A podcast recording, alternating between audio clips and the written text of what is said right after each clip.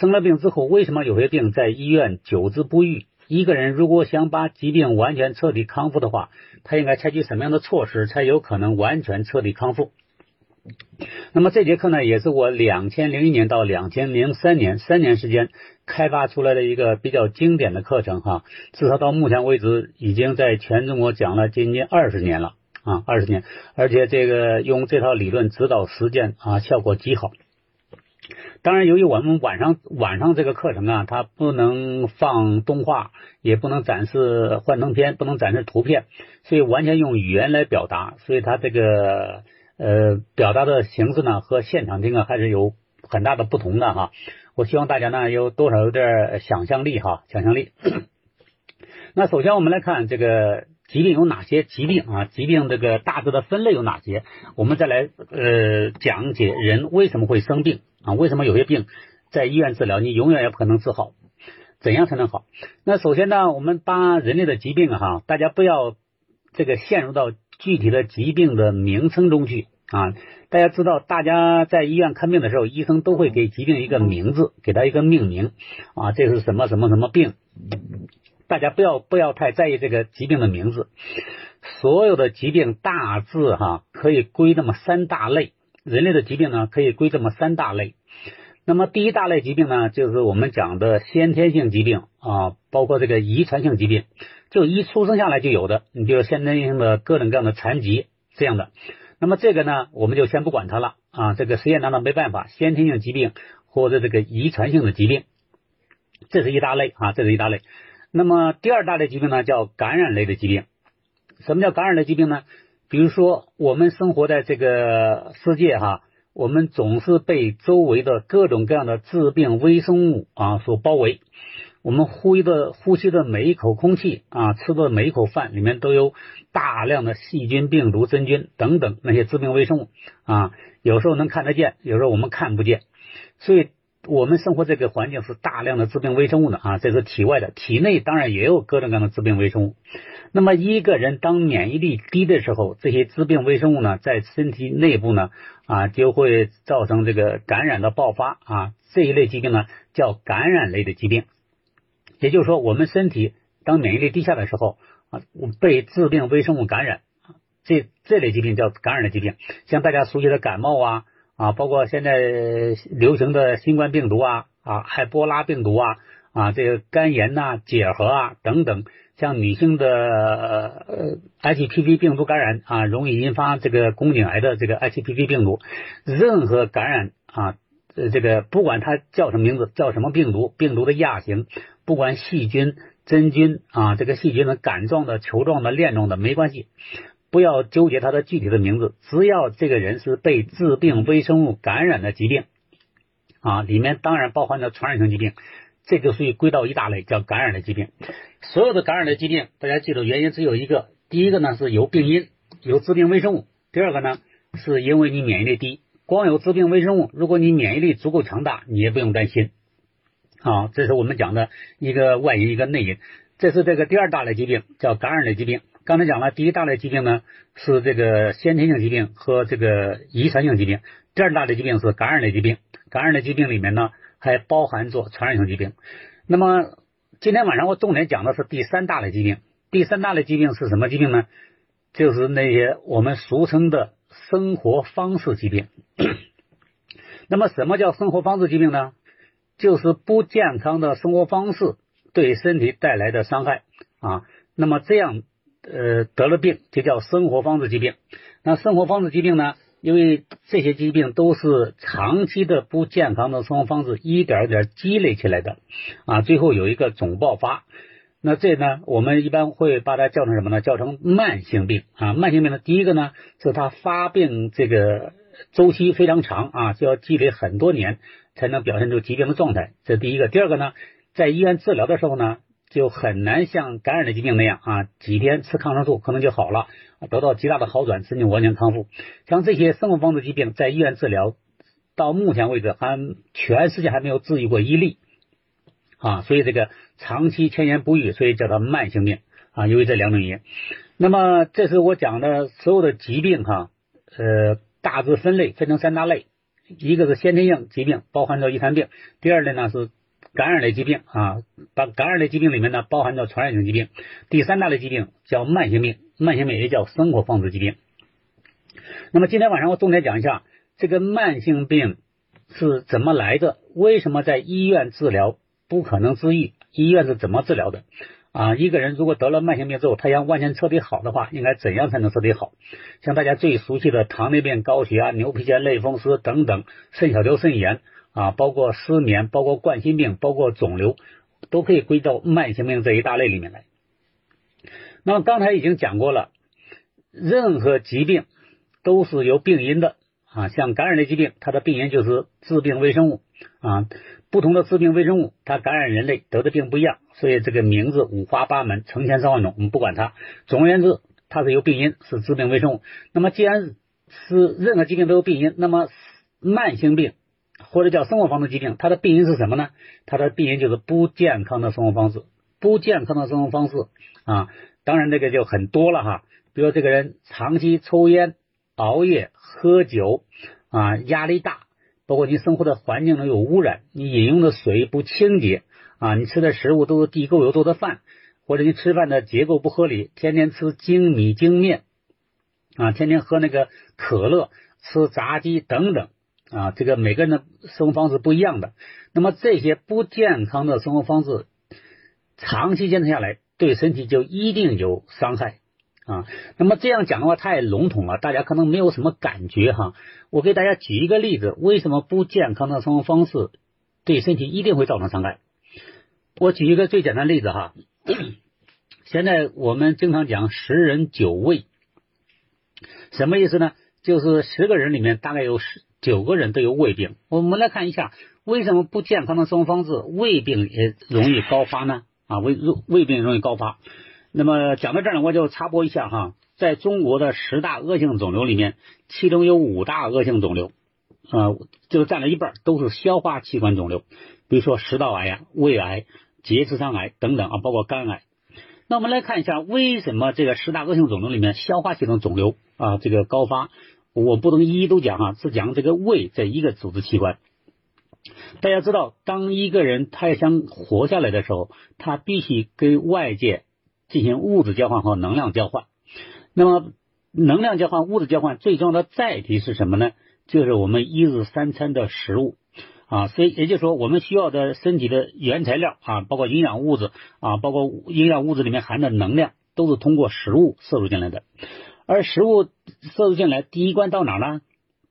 第一关经过口腔的简单的咀嚼以后呢，啊，很简单的物理消化和化学消化之后呢，这个食团。第一关就进入到胃里面去了，那么在胃里面要待到三四个小时，要充分的进行机械消化和化学消化啊，这样的话胃呢才会把这个食团呢排空，排到十二指肠，排到小肠去啊，所以这也就是我们为什么人吃完饭三四个小时之后就会饥饿的原因啊，因为三四个小时胃排空了，所以胃呢就会一个这个饥饿的蠕动啊，人就会有个饥饿的感觉，就这个道理。也就是说，当食物在这个胃里面待三四个小时，它发生了什么变化呢？那首先呢，我们吃的食物是原材料，原材料呢，我们在胃里面把它进行加工。这加工呢有两部分啊，这个加工过程，第一部分呢叫机械消化，第二部分呢叫化学消化。机械消化呢，就是胃就不停的蠕动啊，蠕动那。这个这个，大家想象胃是一个袋子一样啊，一我们吃的饭进入这个袋子，但这是肌肉性的袋子哈，它不停的蠕动，就相当于什么呢？就不停的在食团在胃里面翻滚。那这样的话，它有一个机械的一个研磨的功能。那这样的话，就会把大的变成小的，大的变成小的之后呢，我们胃呢还分泌大量的消化液，其中最主要的一个消化液的成分是什么呢？就是这个胃酸。这个胃酸呢，那么就会。把那些胃已经机械消化过的啊，那小的食团呢，颗粒呢，进一步消化啊，进一步消化。那所以它分这个物理消化和化学消化。那么这个我们来讲一下，为什么这个呃不健康的生活方式啊，不健康的生活方式，包括你饥一顿饱一顿，也是一种不健康的生活方式啊。包括你吃夜宵啊，很晚还吃夜宵，都是不健康的生活方式。我们来看为什么就容易得胃病呢？啊，得胃病呢？刚才讲了，胃是一个容纳这个呃食物的一个袋状的结构啊，呃，它不是完全是一个袋子，它因为还有呃分泌大量的消化液，其中有一个消化液呢叫胃酸。这个胃酸有多酸呢？给大家讲一下啊，大家如果在呃中学学过化学的话，都知道这个有个酸碱度的概念啊啊酸。那么酸呢是最酸呢是 pH 值是一。后，那么最碱呢？pH 值是是十四。那么胃酸的酸度多少呢？胃酸的酸度大概一到二之间啊，就一点五那个样子，也接近于这个盐酸的浓度。大家想一下，如果是一个盐酸泼在脸上或者滴到这个我们皮肤上的话啊，一定会把皮肤烧坏。那我们的胃酸那么酸，为什么没有把我们的胃烧坏呢？啊，这就是一个上帝造人比较奇妙的地方。我们吃动物的胃，比如说大家吃这个牛肚啊、羊肚啊、猪肚啊等等啊，这实际上就是动物的胃嘛。我们把动物的胃吃到我们胃里面，我们的胃酸都可以把动物的胃完全消化掉。但是我们自己的胃酸不消化我们自己的胃壁，为什么呢？因为我们的胃壁上面有一层黏膜，这个黏膜呢，它具有抗酸的功能啊，它具有抗酸的功能。那么这是我们讲的我们胃的。呃，黏膜哈是这样，有抗酸的功能。也就是说，我们胃酸分泌的胃酸可以这个溶解呃别的动物的胃，但自己的胃胃呢啊不会被自己的胃酸所溶解，是因为有一层这个胃的黏膜有抗酸的功能。那么这个大家想想，当一个人如果你饮食不规律的时候，不规律的时候什么意思呢？因为我们的胃酸分泌啊，它是一个节律性的东西。啊，节律性的高峰，什么叫节律性高峰呢？像我们和大自然这种规律啊，哈，我们说天人合一嘛。我们人的长期养成的一个生活习惯是什么呢？是一天三顿饭啊，一天三顿饭到早中晚三顿饭。那假如说我们已经养成了习惯，早餐是七点钟吃，午餐是十二点钟吃，那么晚餐呢是晚上六点钟吃。那我们长期形成这样的一个生活习惯和节律以后呢，那我们的胃酸是消化食物的，消化食物意味着什么呢？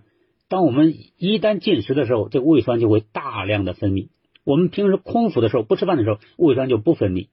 也就是说，当我们早上七点钟吃饭的时候，胃酸就一个分泌高峰；中午十二点吃饭的时候，那么胃酸有个分泌高峰；那么晚上六点钟吃饭的时候，胃酸有个分泌高峰。那么在上午早上七点到中午十二点之间，假如说你你中间是十点钟，这个叫空腹状态，那么这个胃酸分泌量是比较小的。啊，比如说你晚上六点钟吃完饭以后，然后呢，一到十一点或者十点半睡觉，那这个期间呢，这个胃酸分泌是比较少的，因为只有在吃到食物之后，才会刺激胃酸大量分泌。那么如果我们已经养成这样的习惯了啊，早上七点吃饭，中午十二点吃饭，晚上六点吃饭，所以我们一般人的胃酸呢就会有这个三个分泌高峰。在空腹状态下，我们胃里面没有食物，所以胃酸分泌也少。那么，当一个人他如果生活没有规律的时候，会会发生什么情况呢？当生活没有规律的时候，比如说啊，这个人这个平时都是呃早上七点、中午十二点、晚上六点啊这样的一个呃进食时间，那我们胃呢形成一个条件反射啊，到这个点呢就胃酸分泌就比较高，就比较多。那如果一个人啊，你加班加点，就晚上六点钟你没吃饭，平时都是晚上六点钟吃饭，今天晚上。这个这个六点钟你没有吃饭，那么六点钟因为条件反射已经建立起来了，所以到这个晚上六点呢，你的胃酸仍然是一个分泌高峰。这时候如果你胃酸分泌量特别多、特别大，但是你胃里面没有东西、没有食物啊被这个胃酸呃消化，也没有食物呃包括进食啊，包括当然里面还有水啊来这个稀释胃酸的话，那么这个胃酸呢就有可能。找到我们这个胃在胃腔里面，胃的黏膜它也不是铁板一块，就找那些比较薄弱的胃的黏膜，把胃黏膜给溶解掉了，哎，就是说自己消化自己了。那么这个过程，如果你没有及时的修补上这个被消化的黏膜啊，时间随着时间越来越长，越来越长的话，那么这个被消化的胃的黏膜呢，它这个面积会越来越大，越来越大，而且呢，这个被消化的这个深度呢，就越来越深，越来越深。啊，从最开始的胃的表皮的黏膜，到下面的什么呢？嗯，黏膜下层到肌肉层，甚至啊，这时候当到肌肉层、黏膜下层都已经很疼了哈。实际上这个这个过程呢，就是胃溃疡发生发展的过程啊。所以当一个人生活没有规律的时候，这个就会容易得胃溃疡啊。当然不是说我就只有一顿饭没按时吃就会得胃溃疡，它是一定是长期这样的不良的习惯才会得胃溃疡。我讲的是你晚餐没吃，你中午不吃饭，早上不吃饭，它原理是一模一样的啊。所以大家记住哈，不健康的生活方式，我只是以胃溃疡为例啊。这种不健康的生活方式，你会造成胃溃疡。胃溃疡就是胃的结构发生变化。你说这个人，我不是这这样的饥一顿饱一顿，我如果长期抽烟呢啊，我我我我吃饭特别有规律，啊，按点吃饭，也吃的既不撑着，也也不饿着啊，七八分饱。啊，但是我就是抽烟，那抽烟会不会对身体造成伤害呢？一定也是一模一样的，它只是伤害的可能胃比较少一些。那它伤害谁呢？你抽烟，烟雾里面有两百到四百多种啊有毒有害物质，其中有两百多种都是具有致癌性的。所以这个烟雾进入肺部的过程中，就会经过我们的气管、支气管、呼吸性稀支气管。那么气管上面呢，都有一层黏毛，这个这个纤毛细胞。啊，纤毛细胞呢，就一层绒一样啊，绒绒的，呃，这个这个，大家看着地毯的话就知道，绒绒的，它可以粘着我们呼吸系统进来的这个粉尘呐，啊，脏东西啊，是细菌呐，啊，它粘住之后呢，它摆动，向前摆动，摆到咽喉那地方呢，一个卡痰的动作，可以吐出体外。所以，当这个人长期抽烟的时候呢，这些呃纤毛细胞就被烟雾中的几百种那些有毒有害物质呢，给这个。呃，破坏掉了，破坏掉了之后，当然这个纤毛就不再摆动了，不再摆动就粘住这个呃脏东西之后呢，啊，当然当然不让脏东西乱跑，就分泌大量的粘液，但是因为它不摆动，就很少刺激咳痰，把它再咳出体外，所以这个这个炎症呢就会在呼吸系统呢扎根。啊，所以长期这个抽烟的人呢容易得肺炎呐啊，各种各样的气支气管炎呐。那炎症如果长期刺激的话，那么这个纤这个纤毛细胞呢，就变成个扁平状细胞，变成鳞状细胞。那鳞状细胞呢，因为长期受到刺激的话，就不停的增生，希望增生出来一些纤毛细胞，但又增生不出来，所以细胞就快速分裂，就变成肺癌啊。这就是我我只是就以这两个为例例哈，以胃溃疡和肺癌为例来讲。不健康的生活方式是怎么伤害我们身体的？你喝酒也是一样的原理啊！你把那个刺激性那么大的东西，你喝到这个胃里面，第一个刺激胃，第二个呢，酒精吸收完之后呢，转化到肝脏啊，肝脏那个毒性太大，呃，又代谢不了啊，代谢不了呢就伤肝，所以酒精肝、肝硬化、肝癌三部曲啊。所以不健康的生活方式对我们身体的影响。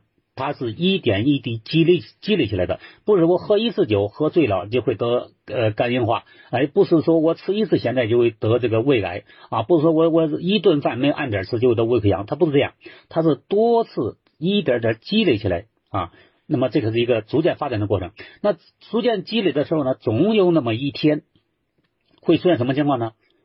这个事情呢就是爆发了。啊，就像我刚才讲的胃溃疡一样，刚开始胃的黏膜只是胃被胃酸溶解那么一点点，你不会有疼痛的感觉，你也没那么严重。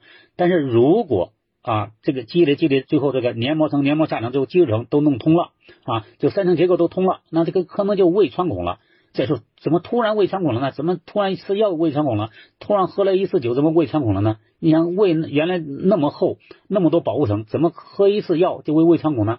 它一定是那地方已经多少年。啊，已经被这个这个腐蚀的差不多了啊！你喝这支酒或者吃这支药造成的胃穿孔，只是压制骆驼的最后一根稻草而已。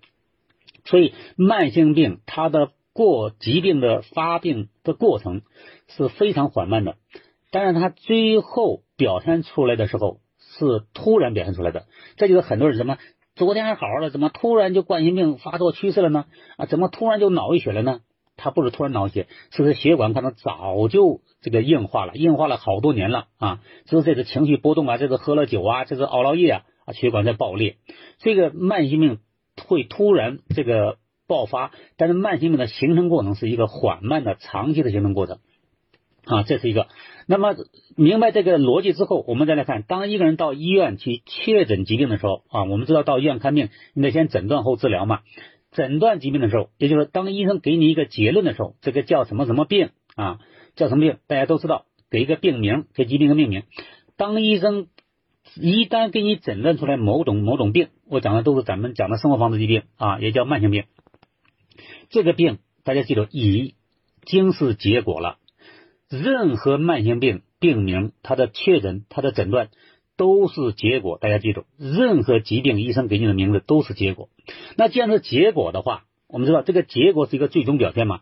既然是结果的话，它上有一定原因的嘛。那么这个人为什么糖尿病是个结果，高血压是结果，牛皮癣是结果，类风湿是结果，肿瘤是结果，冠心病是结果啊？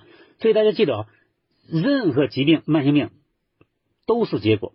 那既然是结果的话，知道你得冠心病了，知道你高血压了、糖尿病了，必须得搞清楚这个结果怎么来的。既然它这个结果从哪来的呢？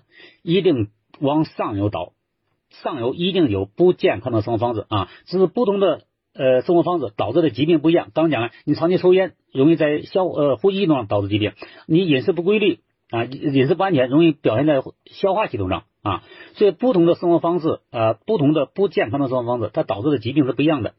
不管怎么样，只要医生把这个疾病给你命名出来，所以你的第一个工作不是问医生我吃什么药，而是请医生帮你找一下你为什么得这种疾病，帮医生尽可能的找出来你得这个疾病的。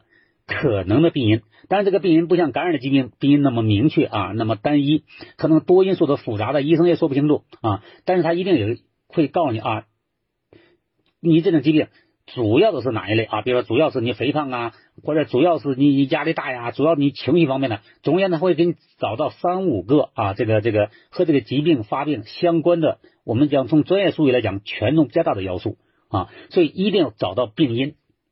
这第一个，第二个呢？就是这个病因让得让让人得这个病，这个病因在身体里面给身体造成了哪些伤害，才会让人得这个病呢？中间还有一个链条，我刚刚讲了，任何疾病都是结果，任何疾病的诊断病名都是结果。这个结果刚刚讲了，以前面由病因引起的，那这个病因和结果之间还有一个关系，病因并不代表一定会得病。就像我我我前面讲过了，那抽烟是容易得肺癌，但不是每个人抽烟都会得肺癌啊。那个肥胖得糖尿病，也不是每个人都是肥胖都会得糖尿病啊，对吧？它中间一定有个链条啊，大家都生活在同一个办公室啊，都都都流感，那不是每一个人都得感冒啊。所以病因和疾病之间没有必然的联系，没有必然联系。所以这个有了病因之后，他在什么情况下这个人才生病呢？这个病因一定和这个人的身体长期相互作用，破坏了人的生理结构，这个人才会生病。我刚讲了，喝酒并不代表一定会得胃溃疡啊，啥时候得胃溃疡啊？E C U 的胃的黏膜被消化掉之后才会得胃溃疡啊。所以这个大家记住哈，疾病因和疾病没有必然联系，只有病因和身体长期长期相互作用，破坏了人的生理结构以后。结构发生变化之后，人的生理功能才会发生变化。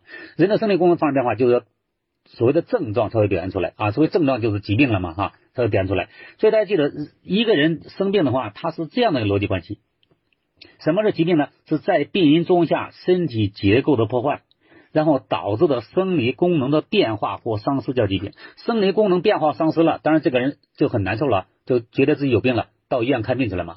那到医院看病去了，医生哎，这个不能吃不能喝了，体温也升高了，这都是结果嘛？医生找啊，为什么这个样子啊？帮你分一下原因啊，找一下可能原因。但是身体内部的这个结构变化，我们经常忽视掉，我们经常忽略掉啊。为什么？比如说这个人得糖尿病，就说哎，这个这个这个可能是你你你肥胖啊，压力大有关系啊。那么我们把病因找出来了，肥胖压力大。为什么会得糖尿病？因为不是每个人胖都得糖尿病啊。我们必须得搞清楚，之所以你胖，你得糖尿病，是因为你的身体里面那些胰岛细胞遭到破坏了，也就胰岛的结构遭到破坏了。所以你除了在减肥的同时，你必须把一个很重要的一个功课放在哪呢？放在我修复受损的胰岛。你要是一个胃溃疡的患者的话，你除了吃药，然后抑制胃酸分泌。胃酸少分泌，少分泌就对溃疡面刺激就小了嘛，你没那么难受了啊，这叫对症治疗。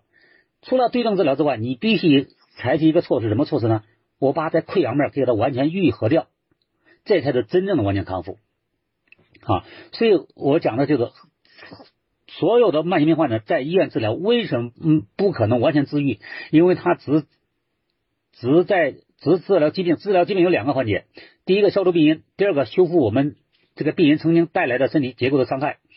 但是患者到医院治疗慢性病的时候呢，他只是采取了对症治疗措施，只是吃了药之后把症状给压制下来了，把症状给减轻了。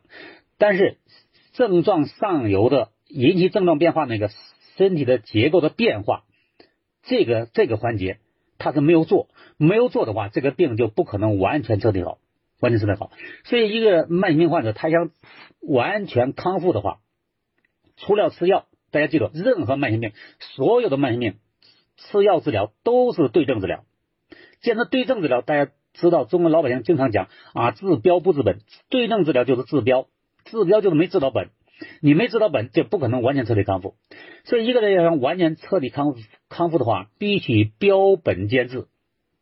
怎么标本兼治呢？就是吃药治标的同时，我必须把这个标上游这个最根本的原因，就是身体结构的变化，我把它修复掉。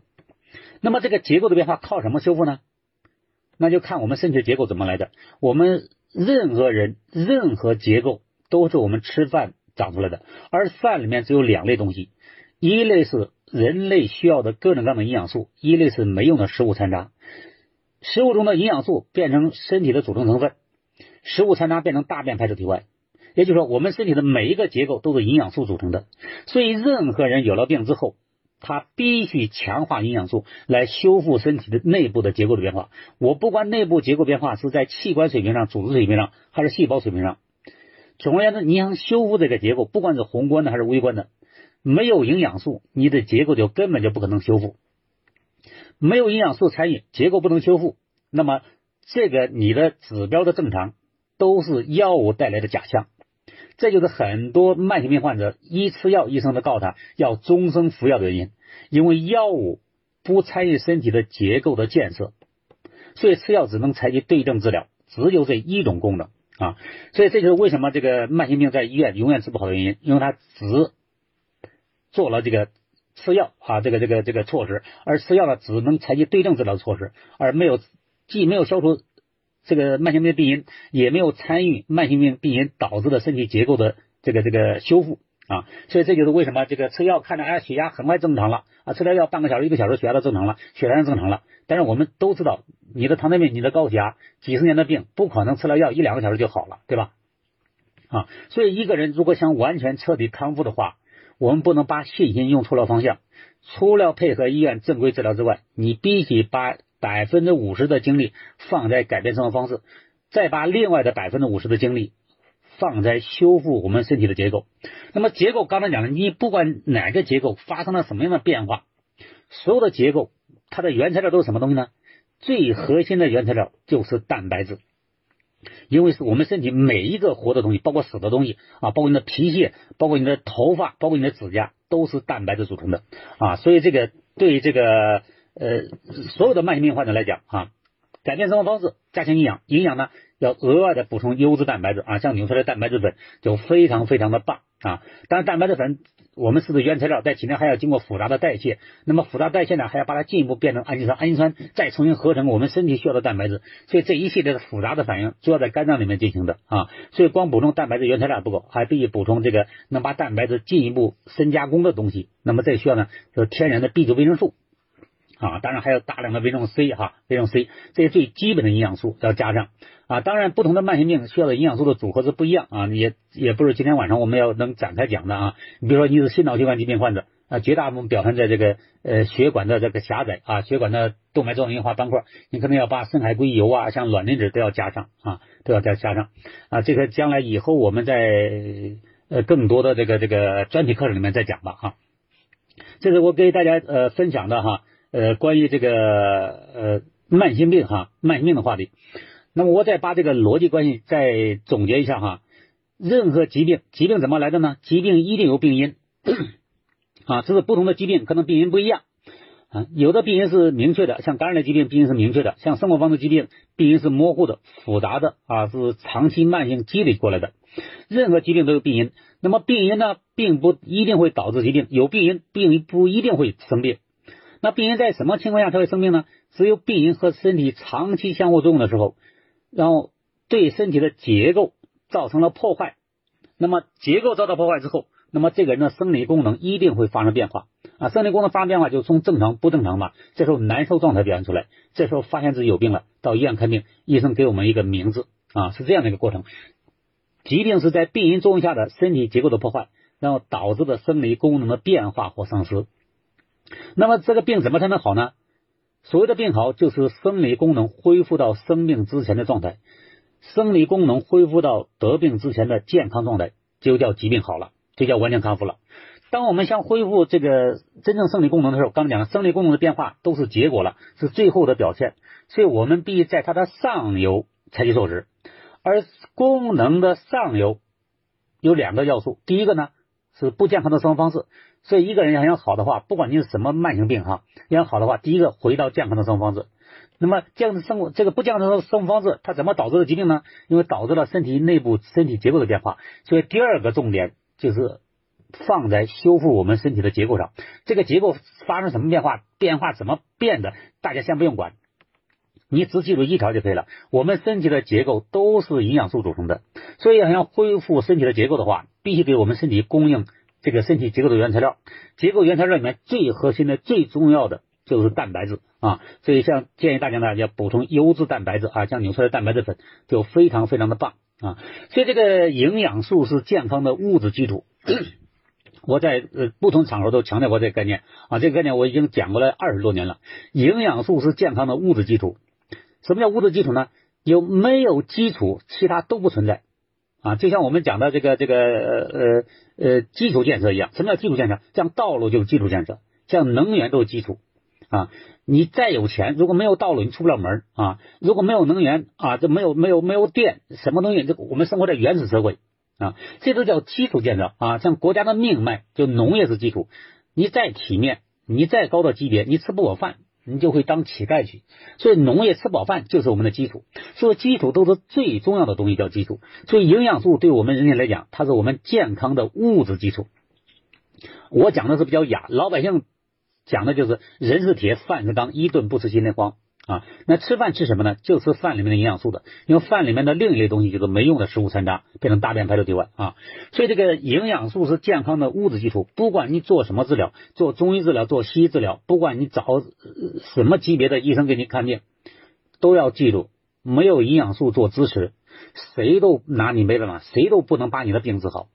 啊，包括外科，外科手术做的再漂亮，伤口愈合是你自己的事儿，不是医生的功劳啊。你营养素充足了，伤口愈合的好，愈合的快，不留疤痕啊。如果你你你你天天吃药的话，伤口一定化脓，就那么简单啊。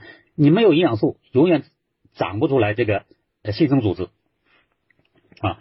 所以这个今天我这个今天晚上关于这个。慢性病话题啊，就给大家分享这么多，呃，这个受到了很大的限。